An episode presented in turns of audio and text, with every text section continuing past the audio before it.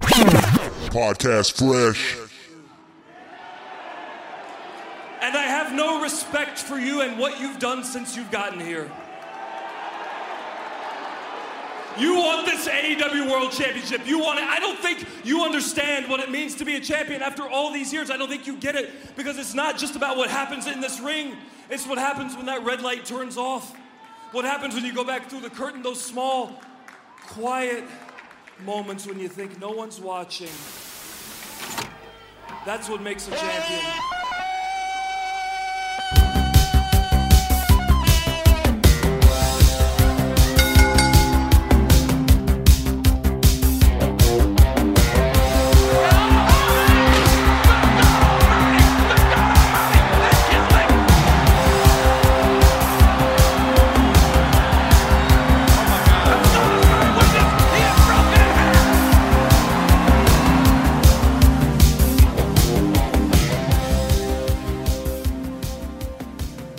Bienvenuti, or something like that. I don't know. I'm not Italian. What's going on, everybody?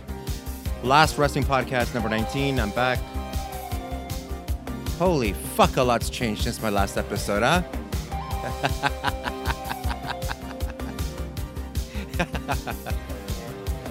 oh my god. Look in my eyes. What do you see? Punk is fighting EVPs. We're gonna take a look at that today. We're taping this son of a bitch on uh, September 25, just to give everybody a quick little, quick little pulse check to where we are today. As of right now, we have Kenny Omega seemed to be uh, pulled off from any major shows that he had already either confirmed he was going to be on or had had a handshake agreement, or perhaps uh, he was being scouted for, like with the uh, AAA show. And with respect to the suspensions, some of the suspensions have been lifted on some of the people in that room when that uh, that brawl happened, that brouhaha, as some people call it, between CM Punk and the Elite. And so we're just going to take a quick look today. I'm going to take a look at some stuff that's been said and sort of a little bit of a timeline as to what the hell happened here. Certainly, this is one of the biggest stories in pro wrestling right now. It seems to have eclipsed the all in AEW pay per view. This seems to be the only thing that anybody was talking about, which is a shame because it was such a really, really good show. You know, a lot of different things happened on there. Flip flopping of the world title. There's a lot of stuff that's happened as a result of uh, the post fight or the post show press conference. So, right off the top there, that was a Hangman Page promo. And that was from the May 25 Dynamite, where we, hi- we finally had the face to face between CM Punk and Hangman Page. Those two went at it on the mic. And this is sort of one of the beats to this story because of what was said during this promo. So we will revert back to this a little bit later on. All right. So we're going to be taking on. We're going to be uh, looking at CM Punk, the Elite, Tony Khan, the press conference, and we're going to play clips leading up to this, just so everybody has sort of a general idea of what's going on. It's amazing because knowing what we know now, you can actually look back at some of these promos and, and you can take a look and, and really put it under a magnifying glass to say, holy smoke a doodlies. These motherfuckers have been giving each other, subtle and not so subtle shots. And maybe sometimes you look too close to the magnifying glass and it's, it's something, but it's not really nothing. It's not really anything, rather. But uh, I have decided to, I, I went through a whole bunch of different things and I've chosen the ones that I think really stand out. Some stuff is obvious, some not so much, and some things that make you go, hmm. So we'll be taking a look at that today. So if you're not interested in hearing about CM Punk, you can turn off this thing right now because this is sort of what the CM Punk, the Elite AEW, everything that's going on right there. This is the episode dedicated to that, and uh, we will. So it's basically going to take over the entire show. So if you're still here, the plugs. We're at Podcast Fresh on Instagram. Podcastfresh2020 at gmail.com is the email address if you want to send us a note. Go on the podcast fresh. You can find uh, the network anywhere you get these downloads. If this is your first show, I don't know if you guys can pick that up. We're getting some of that hurricane stuff come in here uh, in beautiful Toronto. Nothing like Eastern Canada, but uh, the parts seem to be really uh, getting a lot more rain than usual, all due to the uh, the hurricane. But anywho, to continue the plugs, go on to Podcast Fresh. You can find the podcast anywhere. If this is your first time listening, this is the Wrestling Show. We also have a Game Flow podcast that is uh, hosted by Ryan Mello. You can check that one out. That's if you're into video games. He's got really good coverage of uh, the Grand Theft Auto 6 stuff that's going on right now. Um, and then, of course, we have the cafe, which drops uh, about once a week, once every 10 days on average now. And that's sort of when me and Ryan sit down and we talk, you know, uh, pretty much anything pop culture, movies, video games, uh, stuff like that. We read a mailbag. So you can go and check that out. And then we have uh, the Last Wrestling Podcast, like I said. And of course, the Fresh Prince of Bel Air show, the show that started it all here on the network. Check that out if you're interested. Uh, drop us a like, give us a review, yada, yada, yaski. You get it. All right. And what else? One more plug. That's it for the plugs. We'll plug everything. There's more shows coming. So we'll end the plugs there. Again, I am Chris Torres. Thank you so much for downloading. And let's get into the last wrestling podcast. I'd to start off by taking a quick look I wanted to start off by taking a look at CM Punk's second program when he came into AEW, and that was the one with uh, Eddie Kingston. Uh, these two engaged in promo battles leading up to that wrestling match, and it was pretty. Those were some pretty heated promos, and on the side of of uh, CM Punk, there was you know shots thrown toward Kingston, and Kingston Kingston firing back. But to me, the most surprising part of the Kingston promo was when he said that nobody wants you here, um, just because there was so much conviction in it. And so I uh, wanted to take a look at that. So we'll take a look at that in a sec. Eddie Kingston in April appeared on the Wrestling Perspective podcast. And this little piece of news is from uh, Wrestling Inc. And it says here, despite not liking the word, Eddie Kingston is currently a superstar performing for AEW. One of the biggest problems in his AEW career has been against CM Punk, who made his return to wrestling after a seven year absence. The feud showcased the two men embroiled in a war of words. Unfortunately for Kingston, the back and forth with Punk took quite a toll on his overall mental state. He says, quote, after the showdown with Punk, uh, as I like to call it, I had to walk away from everybody so I could break out of that mental state where I just wanted to kill everybody. Everything I said to Punk was real. I just had to break out of that because then I wouldn't. I would have been miserable the whole day. I would have been, as my father would say, sitting in my own shit and not getting out of my own way. There was a moment with Mox where me and Mox were yelling at each other in Jacksonville where we went back and forth.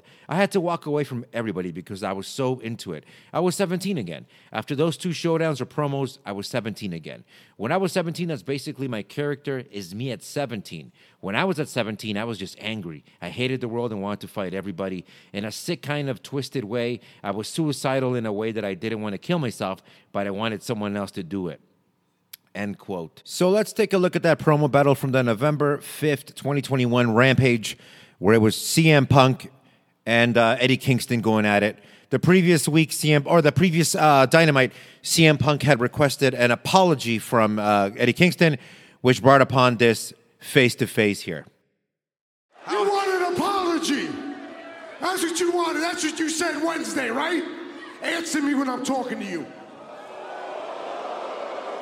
you don't like that.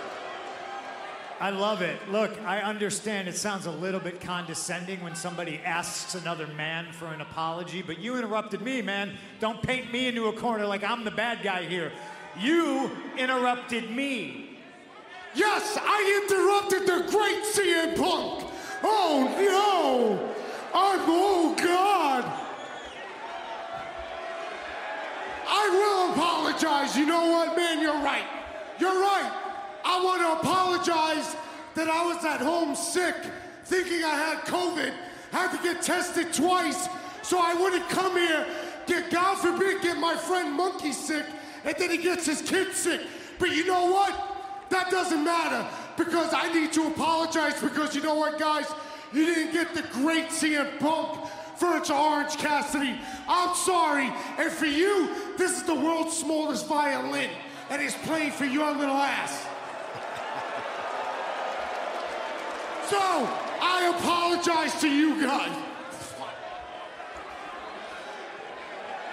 Who are you? Who are you? Huh? Who are you? And give me a second. Give me a second. Who are you? It doesn't Tell sound like much are. of an apology. You know damn well who I am. I do. I do. I'm Let telling him you, go. yeah, Let him go, yeah, Eddie. Punk, Let him go. You know who I am, and St. Louis knows who I am. I don't give a crap. So watch yourself. I don't care. I'm gonna tell everyone the truth who you are. awesome interaction here between CM Punk and uh, Eddie Kingston. Of course, seems very, very real uh, because it is. Of course, these two, these two had their issues going back to uh, the independents, going back to Ring of Honor, where I believe Eddie Kingston was there. CM Punk was there at the same time, and these two just didn't get along. Uh, I think CM Punk at the time was uh, was he was part of management. Like he he he was somehow involved with the management, and uh, Eddie Kingston was there. And the feeling was that uh, CM Punk didn't like him because of his work ethic or his look, what have you. Um, and so it just kind of stayed there. And none of the the two guys never really had a confrontation about it or a real serious conversation about it. So it just stayed and kind of festered over the years. And lo and behold, they ended up coming back here to AEW, where of course CM Punk got that hero's welcome, where everything was awesome in that Chicago. Uh, that Chicago show that we all remember and have rewound just to watch that pop, that very infamous pop from the Chicago crowd. But of course, one of the first um, one of the first programs here with Eddie Kingston. Some people were surprised that sort of, hey, what's you know, this is a really strange tone to sort of be attacking Punk like this. But this is another feud that was sort of based in reality. And uh, Eddie Kingston's so likable that he doesn't even come across as like a clear heel here. Whereas CM Punk during this time in AEW, he was like a white meat babyface. And so uh, Eddie Kingston here about to to paint the picture a little bit, talking about his past history with CM Punk. Ladies and gentlemen, give me a second. This man was once a hero of mine. Guys like him, Samoa Joe, Homicide, the Amazing Red, guys like that on the independents when I first broke in inspired me were my heroes. But you, you low-life scumbag, two-faced, narcissistic bitch, you, you, give me a second. You judged me. I came to that locker room to get free, free from my mental crap, free from the streets. I came to that locker room for brotherhood, and all you did was judge me. Because why? I was fat. Why? Because I like to eat a little bit. Why? Because uh, I didn't play everyone's game. I didn't kiss ass. I didn't become friends with the booker. I didn't bury other people to get my own stuff in. So I was wrong. No, you were wrong. You were wrong. That's what I know. That's the punk I know. Do you want to know what I hear right now? I hear you lumping a lot of baggage on me, but you, you named a couple other people in there. And if you want to know the truth, the truth is, it wasn't just me that judged you. It was me, it was Homicide, Don't say his it name. was Joe, it was Danielson. And listen, it's a hard pill to swallow, but we judged you and we held you to a standard of the potential that we saw in you. You're the one who fell short of that mark. So again, that kind of paints the picture of what happened between these guys years back. And for me, when I was watching this, I was like, "Holy shit, this is like really, really heated, really, really good promo exchange." There was a lot of reality here, and you can tell it's going into reality because in most traditional, uh, most traditional promos, there's a baby face and there's a heel aspect to it, and you kind of go back and forth. In this case, you have CM Punk, who's a brand new into AEW, babyface, babyface, and you have Eddie Kingston, who came in as a heel, but you know he's just so damn good and likable, and you want to root for him that he babyfaced himself, just like everybody knew that uh, that he would. Um, and so here we kind of have Punk at his because he doesn't he didn't have to he never went there with uh, Darby Allin, but this was sort of the first feud in uh, in the company where Punk had to just throw off the gloves and just come out swinging, even if that heeled him. And uh, this was Punk's comeback next. And check out the crowd because the crowd seems mixed and there is some booing my here. fault. I am not wrong for seeing greatness in you 15 years ago, but I damn sure am a fool for trying to hold you to that standard and expect greatness because you're a bum. Come on. It's too much, man. My opinion, anyway. You know, Eddie Kingston is not one to take a barb like that.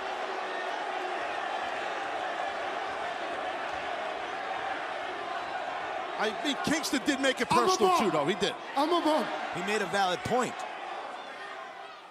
After this, we basically get uh, Eddie Kingston running down. The, he, has, he has already main evented. You kind of do the um, kind of do the, uh, the little reel there, saying what he's done already within the company with respect to not being a bum, et cetera, et cetera, et cetera. But it's the next little piece here that uh, is really telling because, like we said, a lot of this is steeped in reality. So let's hear what uh, Eddie says at this point. I need you guys to understand this and hear this. And I need you to open up your ears and hear this. Nobody wants you here. They never wanted you here. That whole locker room's afraid to say it, not me. So get out and stop smirking at me like you did the other day, or I'll smack you right off your face. This is 15 years of animosity, You 15 years of tension. At this point, we get Eddie Kingston challenging uh, CM Punk here to the pay per view, and uh, CM Punk does accept, but it ends. He ends up throwing a, a one final shot at uh, Eddie Kingston.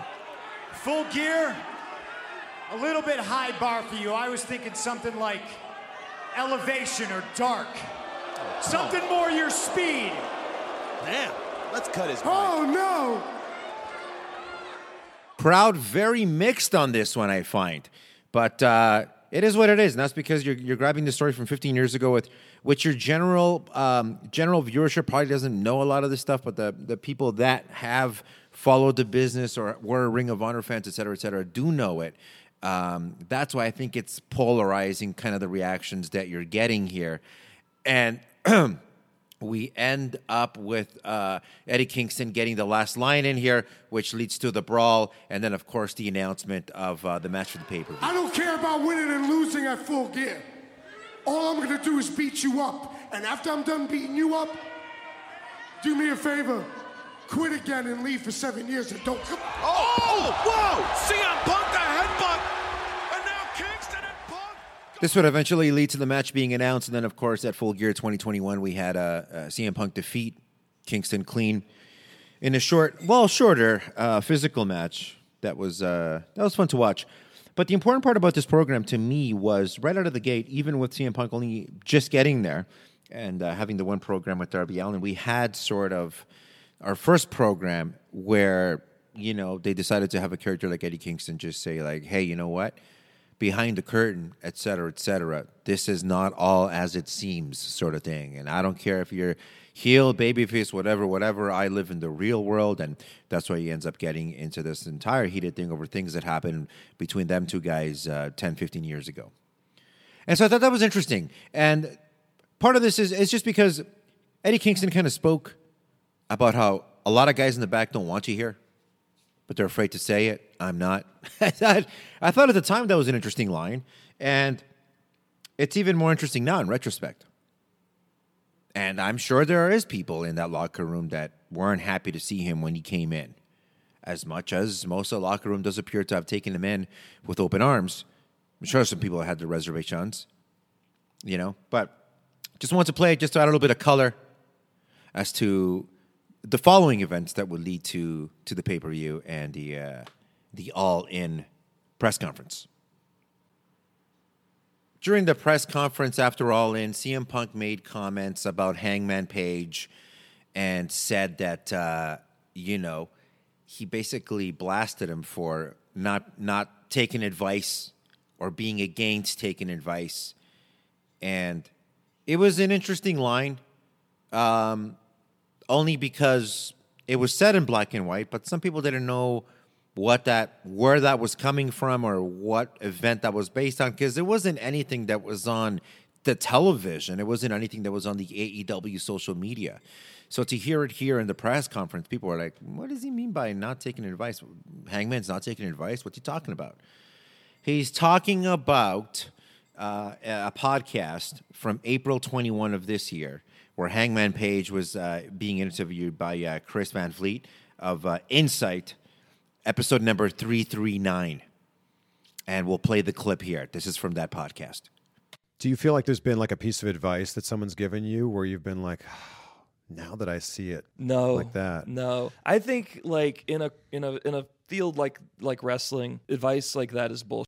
Like, I th- I think you you listen to it and you take take it, Yeah. but at the end of the day, like you you figure it out, you do you, um, and that that is success. Like if if you're just listening to what somebody else tells you, like the fuck, you know. I, I feel like you just do this yourself, you know, and that's something to be proud of. That's actually a great piece of advice in itself. I, I guess, but don't like take it too seriously. I like how Hangman in that clip talks about not taking any advice, and then he tries to give advice, and then Chris is like, "Wait a minute." um, so he had to kind of take a step back and uh, weld that thing together. But it, that was just, you know, that was just on this podcast. It didn't make any headlines at the time, and but after the after the Punk All In press conferences became all the thing here. So it seems to me very obvious that this is not an issue between two characters on television. This seems to, or, or even like personalities. It could be personalities, but to me, it seems like this is a conflict of sort of the way people think about the business, the way people think about their status, who they should talk to, where to get advice from, if they even need advice, et cetera, et cetera. And this is just Hangman Page just saying, you know, whether he meant it or not 100%, who knows what kind of a day he was having, but that's what he did end up saying. And there was some commentary that people thought it was pretty interesting that he would say that, considering that he's a he's a teacher. So for a teacher to say, "Hey, you know what? I don't need to take advice. You know, if it comes, it comes, and if it goes, it goes." Whatever the fuck that means. But this appears to be something that CM Punk took exception to, at least from what we can find and see uh, with respect to the Hangman Page and sort of his ill will toward him and his his stance on and how he thinks uh, about the diff, about the about the business conflicts with how Punk sees it.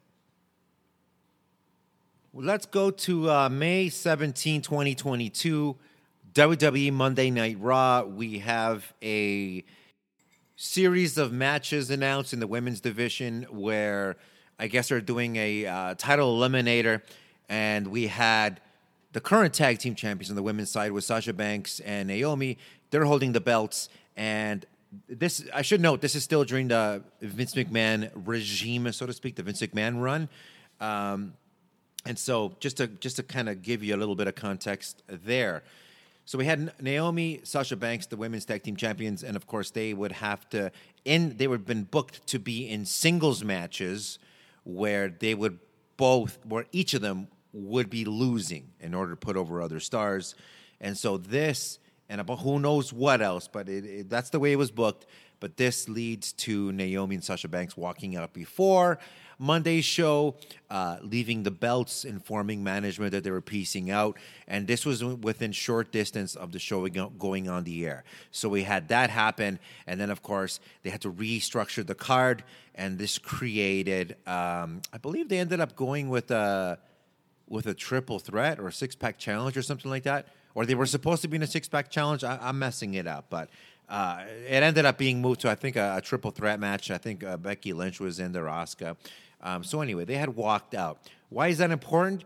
Because uh, the same on uh, on SmackDown that same week, so four days later, that's the infamous clip where Michael Cole says, "Hey, you know what? This happened with Sasha Banks, Naomi. It was unprofessional, and we apologize, and yada yada. And there will be a tag team tournament to determine the new champs." That's how it went. And of course, there was a lot of criticism online towards that. Of course, you know, it was Michael Cole just saying what he was told to say. This wasn't anything like that. But there was still a little bit of backlash towards that, the, the commentary and, uh, you know, the fact that uh, other people had done this and never received this sort of like public lambasting by the company. So there was some mixed feelings on that. But one person that was paying attention to this was CM Punk. The next day on May 21, CM Punk put out this tweet. Quote, doesn't matter if your opinion of your coworker is positive or negative. Stand with them because they'll do the same thing to you and you'll wish someone helped. Trust me, you're expendable. Together, you're unstoppable. So that appeared to be clear support for what was going on there with Sasha Banks and Naomi. And uh, again, nothing to it. It was just a tweet. It was out there. You know, it got retweeted a bunch, but it wasn't anything like, oh my God. It was kind of like, hey, standing in solidarity, et cetera, et cetera, et cetera. Okay. Switch back to AEW. We're now getting ready for May 29th show. Uh, AEW Double or Nothing. We had uh, CM Punk announced to take on Hangman Page. Of course, Hangman Page, the current uh, heavyweight champion right now in a right then in this timeline in AEW, and CM Punk going up eh, for the strap for the first time. Uh, to see if he can win that one. So that's booked for AEW Double or Nothing. They're setting up Hangman Page and CM Punk. Uh, both of them spoke, I believe, at separate times, but uh, on the May 25th, 2022 Dynamite, Hangman Page goes up against uh, CM Punk in the promo battle. And this is where, this is that little clip from the beginning of the show that I played there. We're going to go through it here in uh, a little bit more detail. But uh, we have Hangman Page and CM Punk for the first time face to face on television. For the last number of weeks, we have watched. You have joined us in the broadcast position. It's been a lot of talk. It's been a lot of back and forth. And now, for the first time, you are face to face. Going to go to the challenger here first. I think the fans would agree, and you said the biggest match of your life, that you are prepared for double or nothing to become the next AEW World Champ. I think it's safe to say that the biggest moment of my career happened right here in Las Vegas. I am grateful to be in the position I'm in. I love all of you fans across the world. And I plan on walking into Sunday, double or nothing, the challenger, and very respectfully walking out the champion. So mixed reception right there, and very interesting. You see CM Punk coming into this promo. He's, he's trying to keep it professional and all business, and uh, just happy for the opportunity that I worked for. And uh, it's going to be, a, you know, it's almost like the, he, he's just entering this thing like, hey man, the best man win, even though it's going to be me, kind of thing. Um, nothing personal, although Hangman Page is going to take us there. So this is White Meat Babyface CM Punk, and uh, you can tell just by the tone. This is very intense, very intent. Hangman Page, and uh, let's hear what he has to say. Exactly what I was going to do to you, CM Punk, and did I stutter? There is nothing, there is nothing that you can do to me to take this championship away from me. So you can see here that there's two different tempos. It's almost like CM Punk is coming in in one range, and Hangman Page is coming in on a different range, a little bit more aggressive. Whereas CM Punk is here, sort of like I'm the number one contender guy. With respect, I'm next in line. Hangman Page has something to say. He's kind of speaking vaguely, but he's about to get a little bit uh, deeper into what he's saying. CM Punk takes a step back here, and he kind of realizes that, uh, okay, this guy is upset about something. I'm not exactly sure why you seem to be taking this so personally. You're the champ for a reason. You're Hangman Adam Page. You're possibly the toughest son of a bitch on this roster, and you hold the gold for a reason. There's a locker room full of people like me waiting in line to get their shot. This is just business to me. It's my title shot. This is not personal. Again, appears here CM Punk's taking a step back and being like, dude, why are you so mad? You're the world champion. You've earned that piece of gold, etc., etc. Why? He's kind of asking, why is you? Why are you coming in so aggressive? Like you are the champion, I am the challenger. I should be almost coming in as the uh, the heated contender that's back, or whatever you want to paint it. But in this case, and, and, and keep in mind here, like we have Hangman Page, who's the babyface, again, CM Punk, who's the babyface. But you can hear the crowd kind of mixed here. You can really hear them getting mixed up. And Punk is kind of digging in, like, what are you upset about? And we're going to get the response from Hangman Page. Seems like there's a lot of respect here. But go ahead. even Tony Schiavone doesn't really. He, I think he was expecting like just a, a babyface, babyface promo coming up, and these two guys were kind of put each other over, et cetera, et cetera, leading to the match. Um, but there is an aggression coming in from Hangman Page, and he's getting more heated and heated and heated, and he's about to get into it now, and we'll be able to see the uh, the full strength of his promo. I said three weeks ago exactly what I was going to do to you. I said I was going to destroy you. I said I was going to annihilate you, to embarrass you. And I did not mean at double or nothing. I meant right now. See, I've been waiting for this moment not for weeks, but for months. I imagined myself maybe sitting up at the top of that ramp cross legged. And I would pull out a lighter and I would light a pipe bomb and roll it right down to your feet and watch it blow up in your face. How cathartic it would feel, how good it would feel, and how full circle for you, huh? Right here in Vegas. But now that we're here,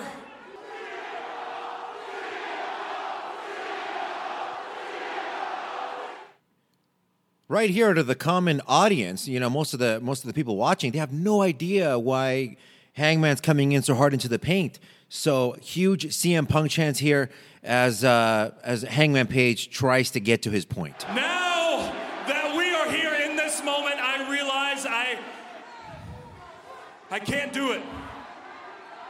I can't do it. And not because I'm afraid I'd get fired when I go back through the curtain. And not because I'm afraid of you, that's for damn sure. The fact that that Hangman Page even mentions that he could get fired the second he goes behind the curtain, that's almost like saying like there's some real life shit here. This isn't just pro wrestling storyline bullshit. Although up until now, like I said, the general public audience doesn't really understand what these stories are or what Hangman is uh, sort of insinuating. But and that's why you get the CM Punk chance. But he's just so damn heated and uh, and and, and um, just sort of on a different level with respect to the energy that uh, he does eventually get the crowd back over on his side uh, for the part of the promo here where he's going to really dig into Punk. But the more I thought about what I really wanted to say about you, the more I realized it's exactly what you would do. And I don't think fighting your hatred, your pettiness, your cowardice with more of the same, I just, I don't think it's the right thing to do. But I will tell you, face to face, man to man, how I feel about you. I don't hate you, I almost pity you. And I have no respect for you and what you've done since you've gotten here. If I didn't know any better, that is a heel talking, right? I mean, that's how it came across on TV, and you can see the crowd really like they're trying to go along with it, but they are completely as mixed as you and I were at that time because there's no context to what's going on there. The whole reason that we're having this discussion is because I just want you guys to take a look at these promos because these promos, because the fact that Tony Khan and AEW, they allow these guys to go out there and kind of just say whatever they want as long as they're within the parameters of the program that they're working, et cetera, et cetera, et cetera. They do report to, you know, no writers or anything like that. It's just bullet points, et cetera, et cetera. Put real, realism in there. And sometimes it drives segments a little wacky. Um, yeah, this is a clear example of that one. You want AEW World Championship. You want it. I don't think you understand what it means to be a champion after all these years. I don't think you get it because it's not just about what happens in this ring, it's what happens when that red light turns off. What happens when you go back through the curtain, those small, quiet moments when you think no one's watching. That's what makes a champion.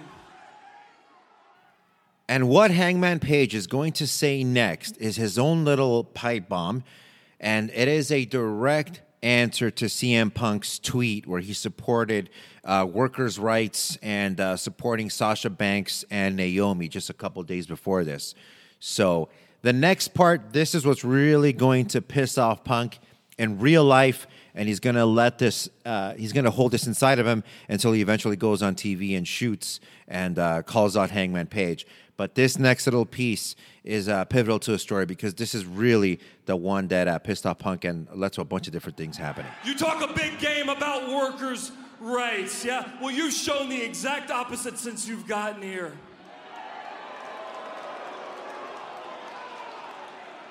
I love this place. I care about this place. This is my home. And this Sunday at Double or Nothing, I will not, I will not be defending this championship against you. No, for the first time in my life, I will be defending all elite wrestling from you.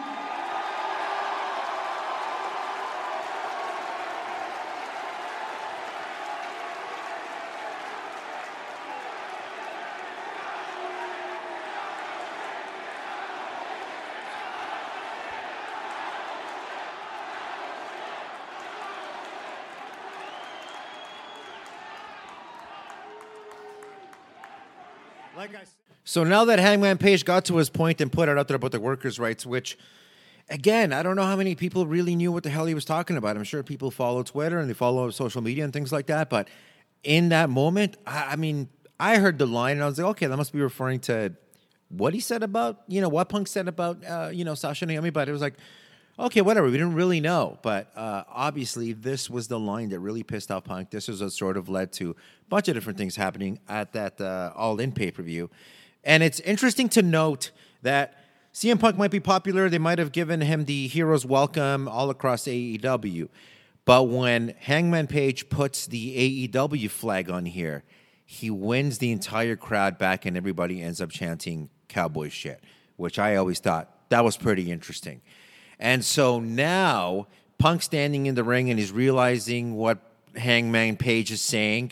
And so we pro- now it's kind of like all the bullshit's off. It's no longer about, you know, respectfully and all this other nonsense. Punk speaks from where he's going to speak on this. Like I said, man, I don't know why you're so angry. I don't know why you're taking this personally. It makes me a little bit confused. You're kind of talking in circles and it's a big riddle, but if you're so upset that I'm here, you're going to have to do something about it on Sunday. Win, lose, or draw, I respect you, Hangman. But remember, those roads you traveled to get here, they were paved by me. This house that you built, it was constructed with lumber from trees that I chopped down.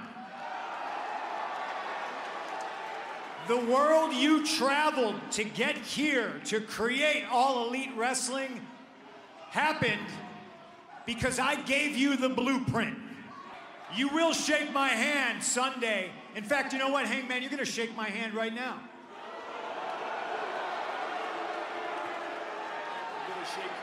All your misplaced anger. You ain't mad at me. You're mad at myself. Yourself. Shake my hand. So that, of course, is on the Wednesday Dynamite, the go home show leading up to AEW Double or Nothing 2022. That brings us to May 29. And in the main event, CM Punk defeated Hangman Page to win the AEW World Championship. This is also his first World Championship win in over 10 years. In the main event, Hangman Page defeated, defended the AEW World Championship against CM Punk. Punk went for a buckshot lariat, but Punk countered and applied the sharpshooter on Page, who managed to touch the ropes, yada yada. Punk landed a roundhouse kick on Page, who performed the go to sleep for a near fall. As Page went to the apron and attempted another buckshot lariat on Punk, the latter caught him, and when he hoisted up for the uh, GTS, Page's boots incapacitated the ref. Page picked up the AEW World Championship belt and wanted to strike Punk with the belt. However, Page looked conf- conflicted and tossed the belt back in a corner of the ring. In the culmination of the match, Page's knee buckled during the execution of a buckshot lariat. Maybe some foreshadowing there. Allowing Punk to perform the GTS and win the title. This marked Punk's first World Championship win since 2011. So they have a good match there. New World Champion. And away we go. You figure the summer of Punk's coming up next. They're going to do some really, really big things.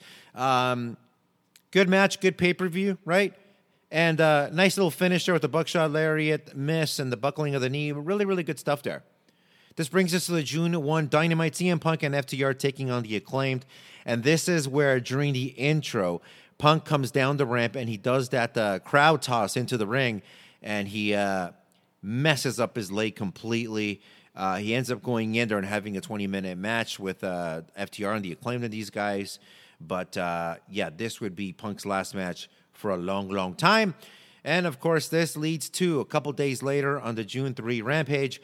CM Punk was on uh, was promoted on Twitter as having a major announcement from AEW and Tony Khan and saying that uh, there'd be an announcement around the World Heavyweight Championship. So that, of course, brought in the eyeballs for Punk's announcement. It's okay. Here's the bad news. The bad news is I'm injured and I need surgery. A couple of things are broken. The biggest one is my heart. Because I love nothing more than performing for all of you, and I wanted to go on one hell of a run. That's the bad news. The good news is I can still do all that.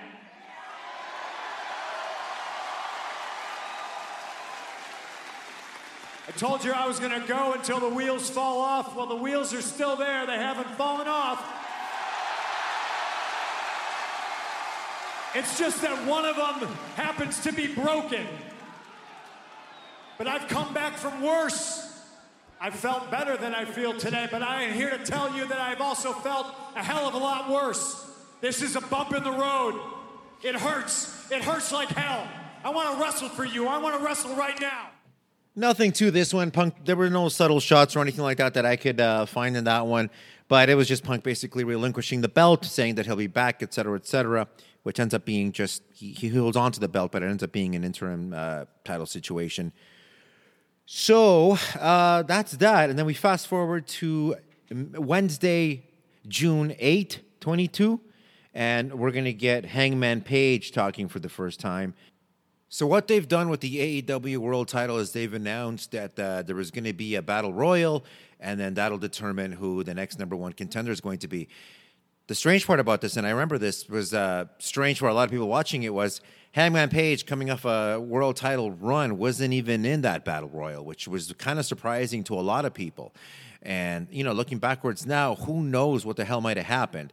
But it's this next little comment that Hangman Page says it's the same night here. It's um, a June 8th. Hangman Page picks up a victory here. Um, and we have Forbidden Door on the way. So at this point, the fans are all excited. What, what, what matches might be made, et cetera, et cetera. And where is Hangman going to end up? If he's not part of the AEW World Championship, and if he's not, that's kind of weird, right? But it's it's his little comment at the beginning here, and then the layout for the rest of it, which is uh, fairly interesting. Short clip, but it's sort of all you need to know about where Hangman Page's mind was during this time. There's a lot I want to say about the AEW World Championship.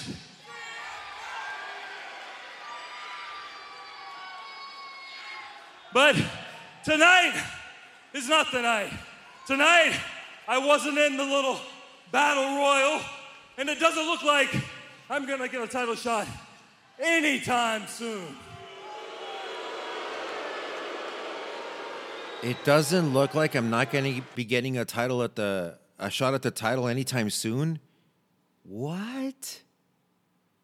Just the way that was said, to me it sounds like, you know, in character or not in character, like he asked or or or he's just as surprised as we are. But to but but- you would think he'd say like I'm next or whatever. Whoever wins the battle royal that match, you know, I need time to heal. But when I heal, I'll be I'll be good to go in another two weeks for a for a major match like that. Whatever. But to say it doesn't look like I'll be getting a world title shot anytime soon, because keep in mind they kept the title on Punk.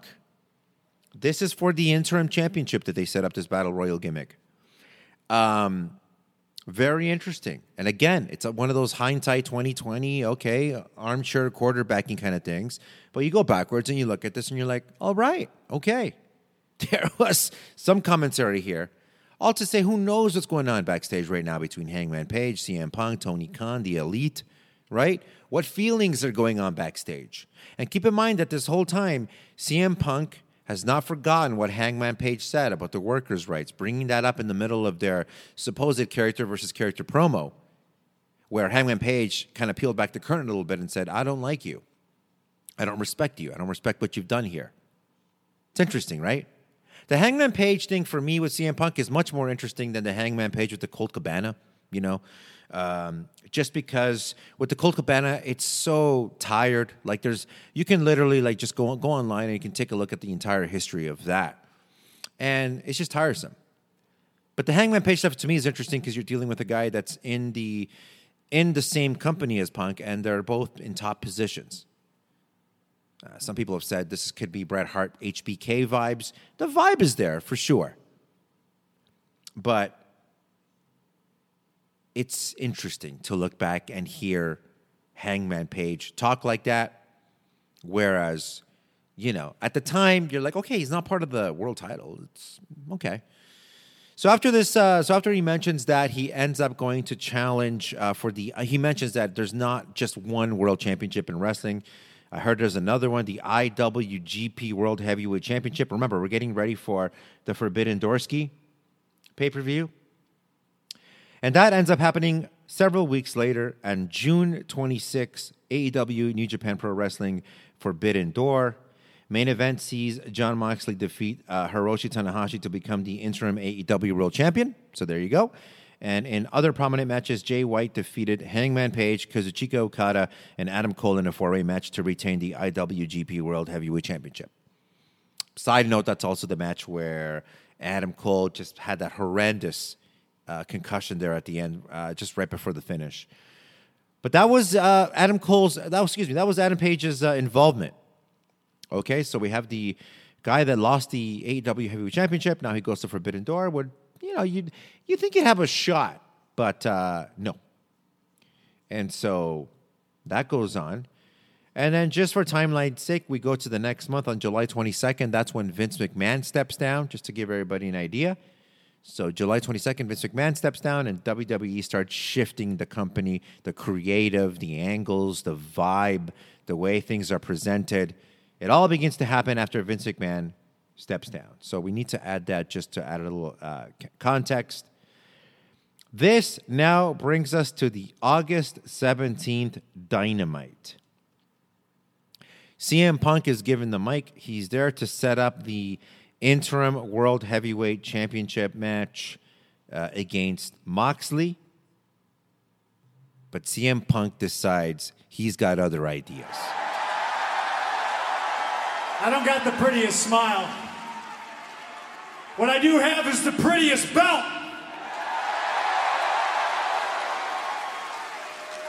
Haven't been here in some time, and I got some business to attend to. Some things very, very important. Some things not so important. I want to get the not so important things out of the way. Where are we? Where are we tonight?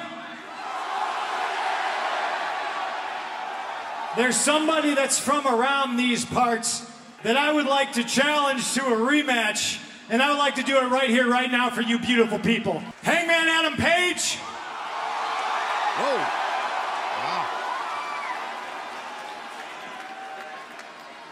You want that rematch? You got it right here, right now. Let's go. What the? What? Is Punk even cleared? I don't know. We have never got that confirmed, yay or nay. And I don't even know. Do we know that uh, Hangman is The here? announcers clearly have no idea what's going on here because this is probably apparently this is not does. on the format sheet that they have in front of them. The segment is supposed to be CM Punk building up the interim championship uh, title match against um, uh, Moxley. Okay, who's who's won this thing? He's then he's the interim world champion. Got it done at uh, Forbidden Door, and now we have CM Punk setting up that match. He's back from injury now, and he's going to get ready to, uh, I guess, do a title eliminator, set up this match against Mox.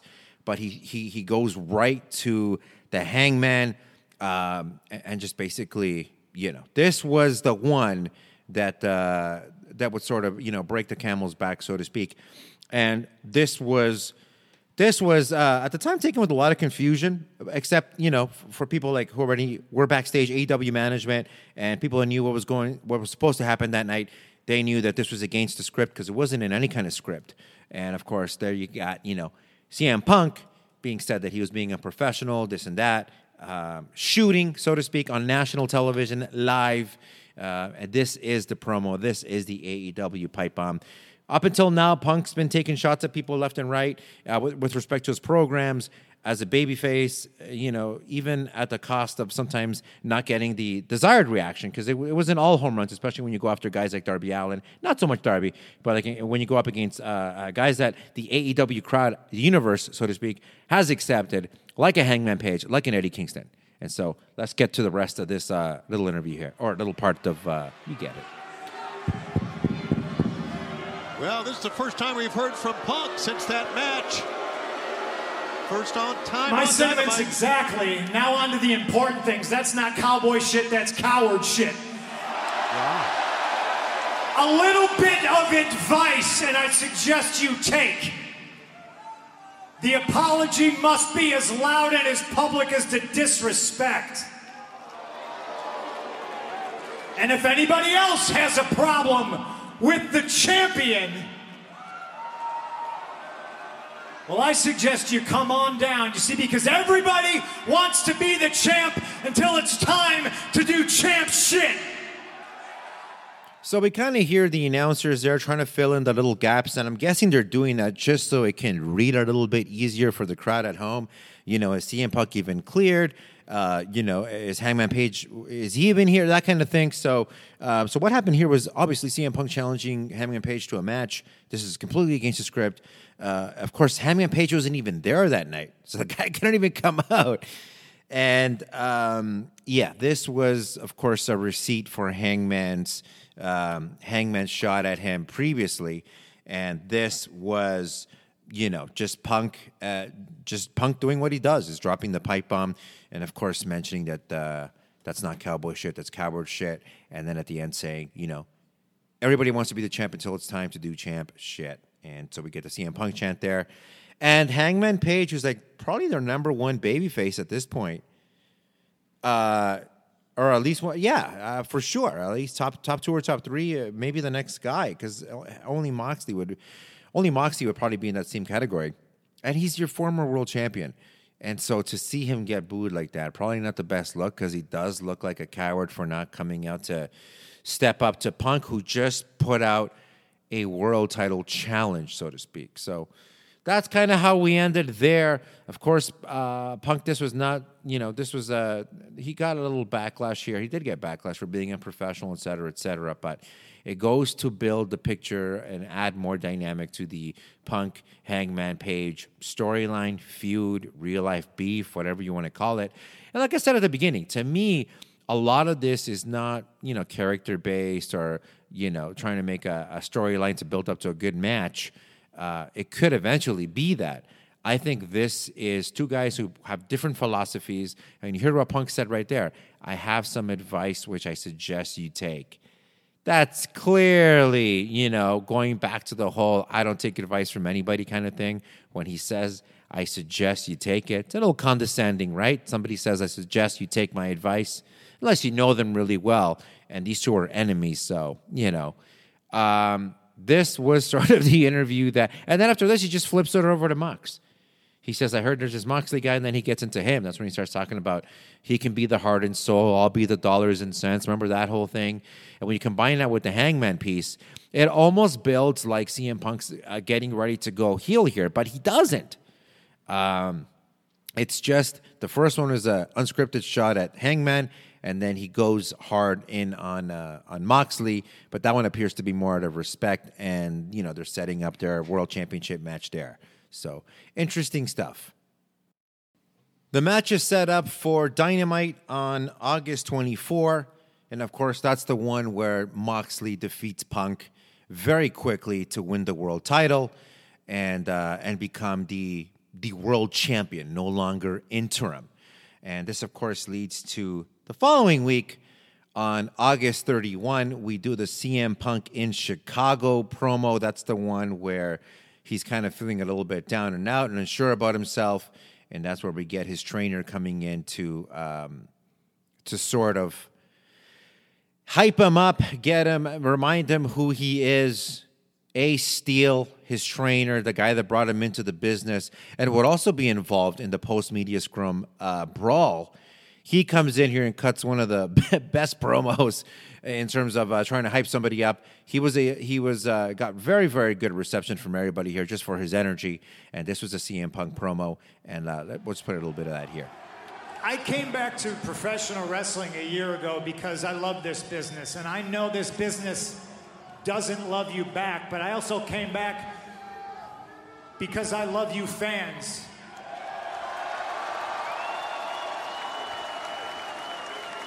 And you do love me back. And that's why it hurts to feel like I let you down. I wasn't able to walk Larry for two months, and it hurt because I let him down so I could rush back to perform in front of all of you. And I look and I see my little sister sitting in the front row, and I feel like I let her down.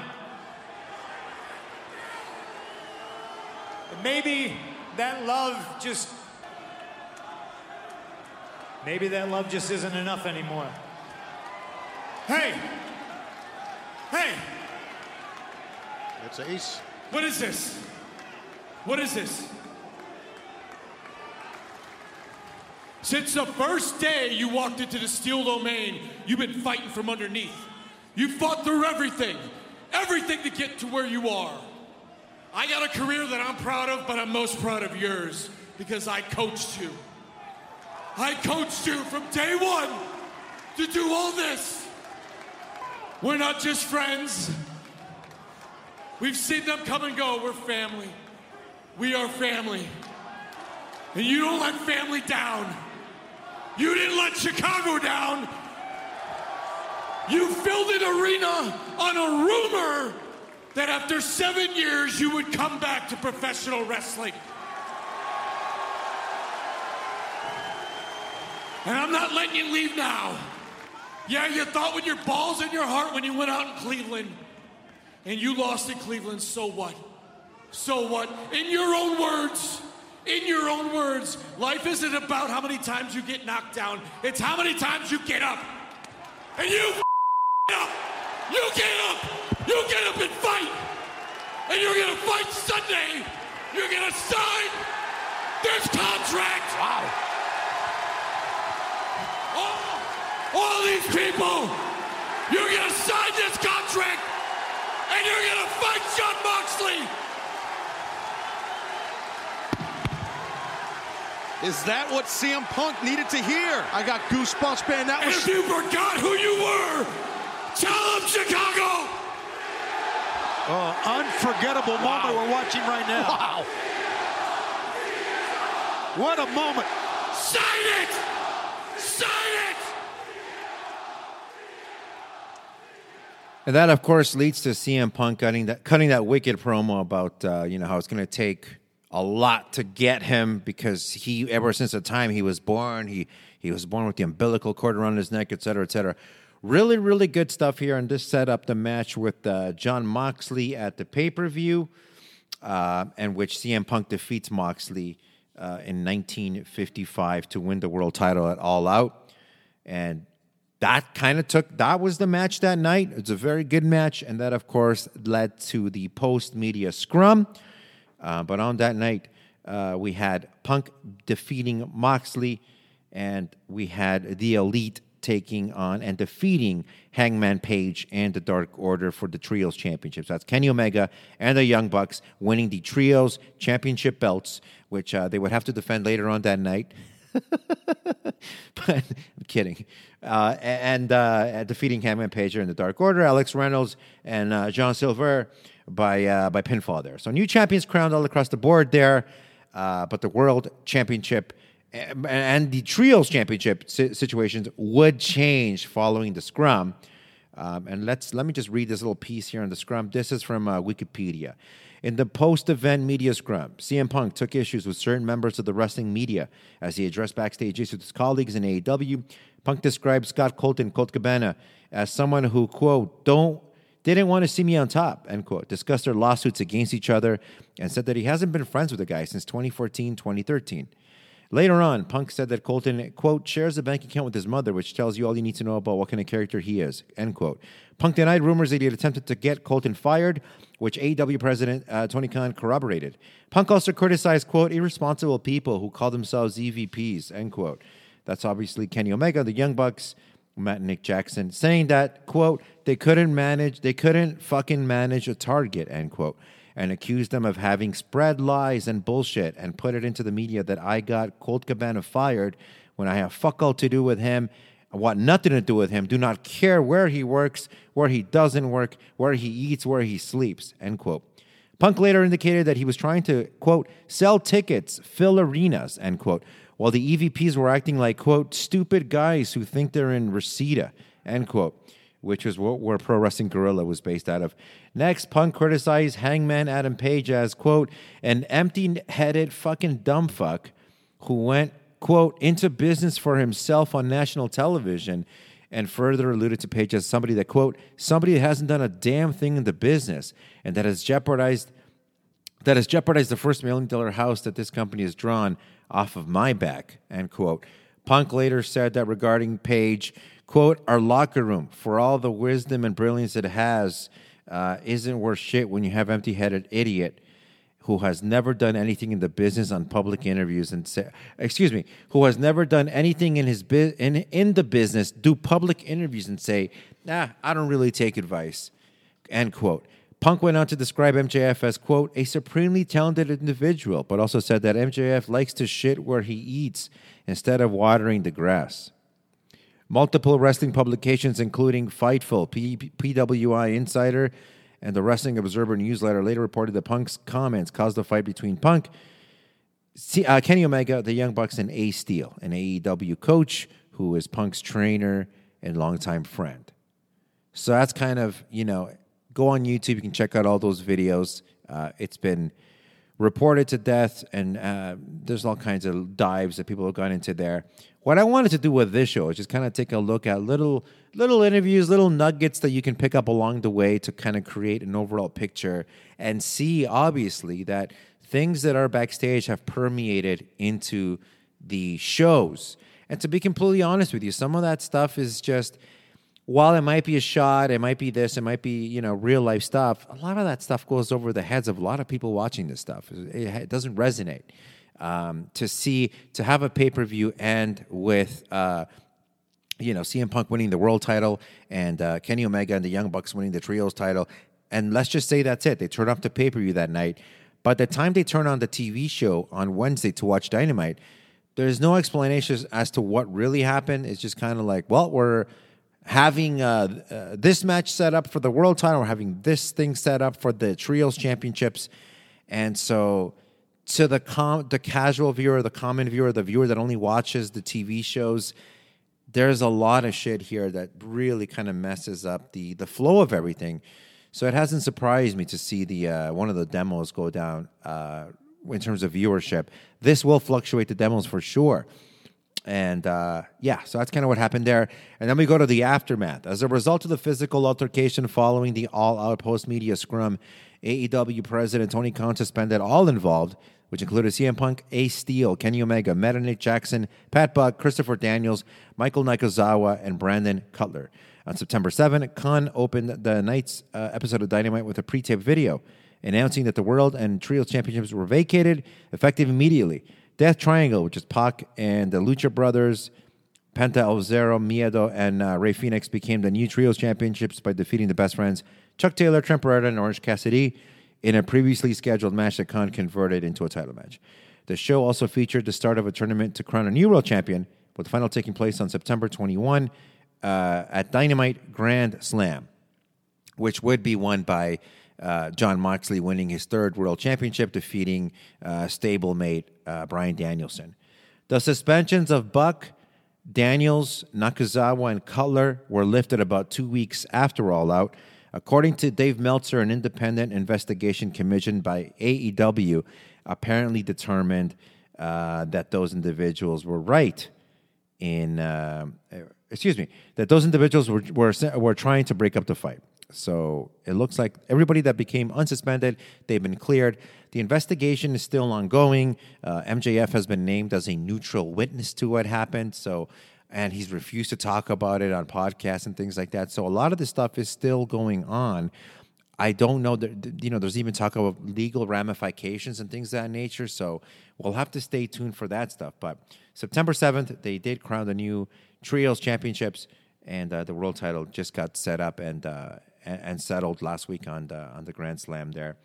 But um, yeah, this stuff is still ongoing. There's a lot more that uh, is probably going to come out. The biggest question right now is: Is CM Punk going to stay in AEW after everything that just happened? I mean, these are EVPs that you know. Brawl aside, the post media scrum where you're just blasting the team like that.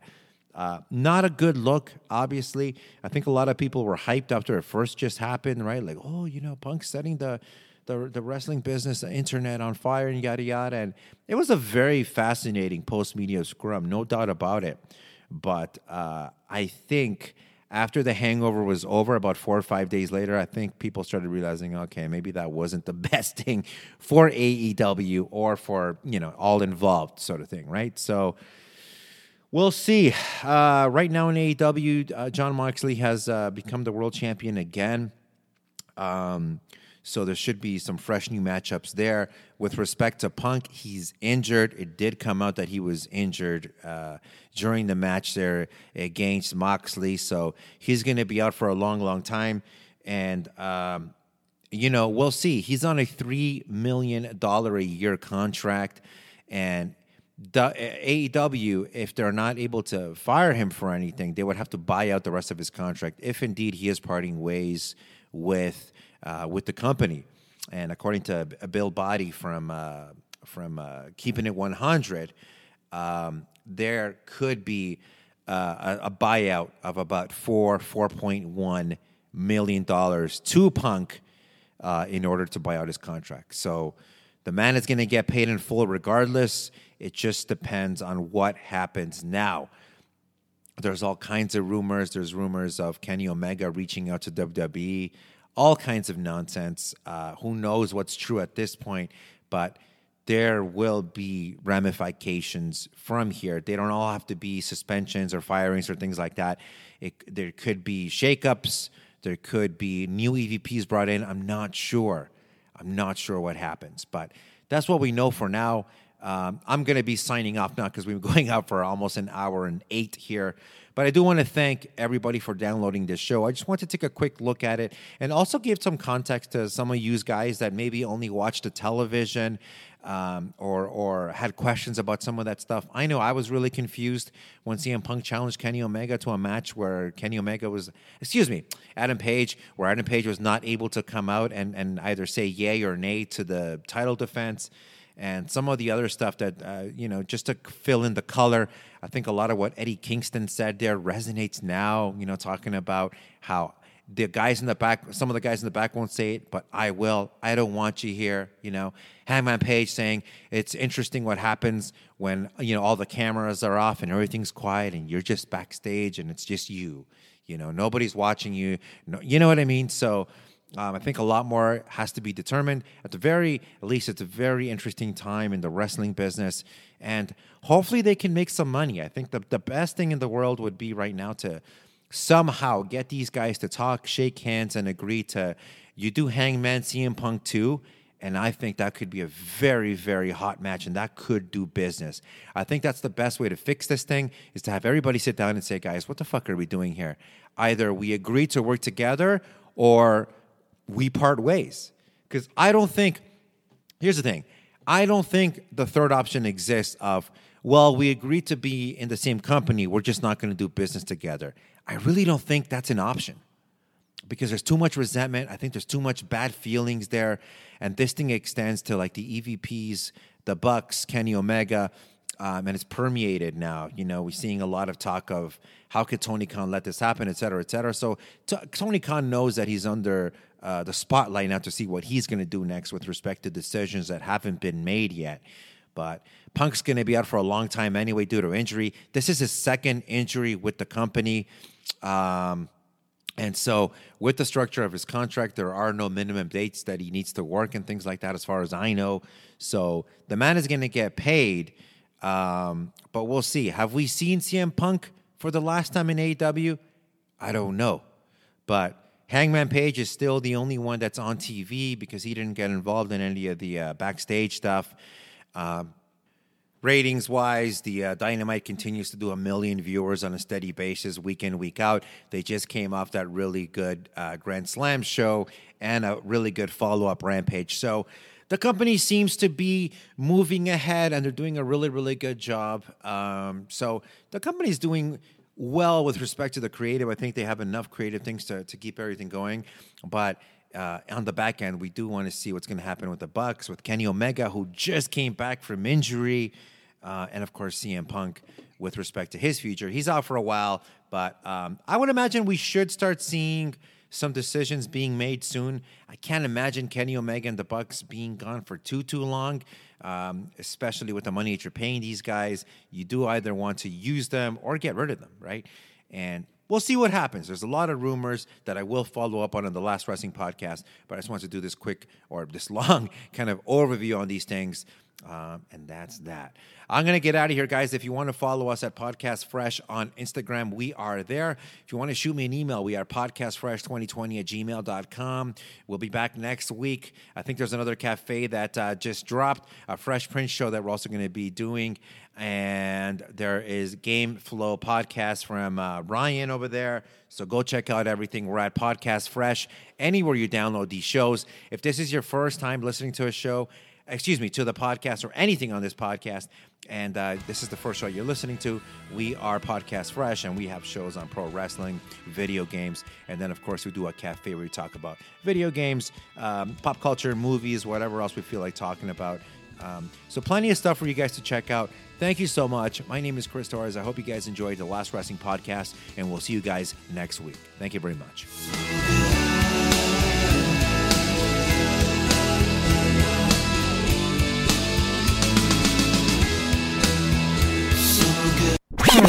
Podcast Fresh.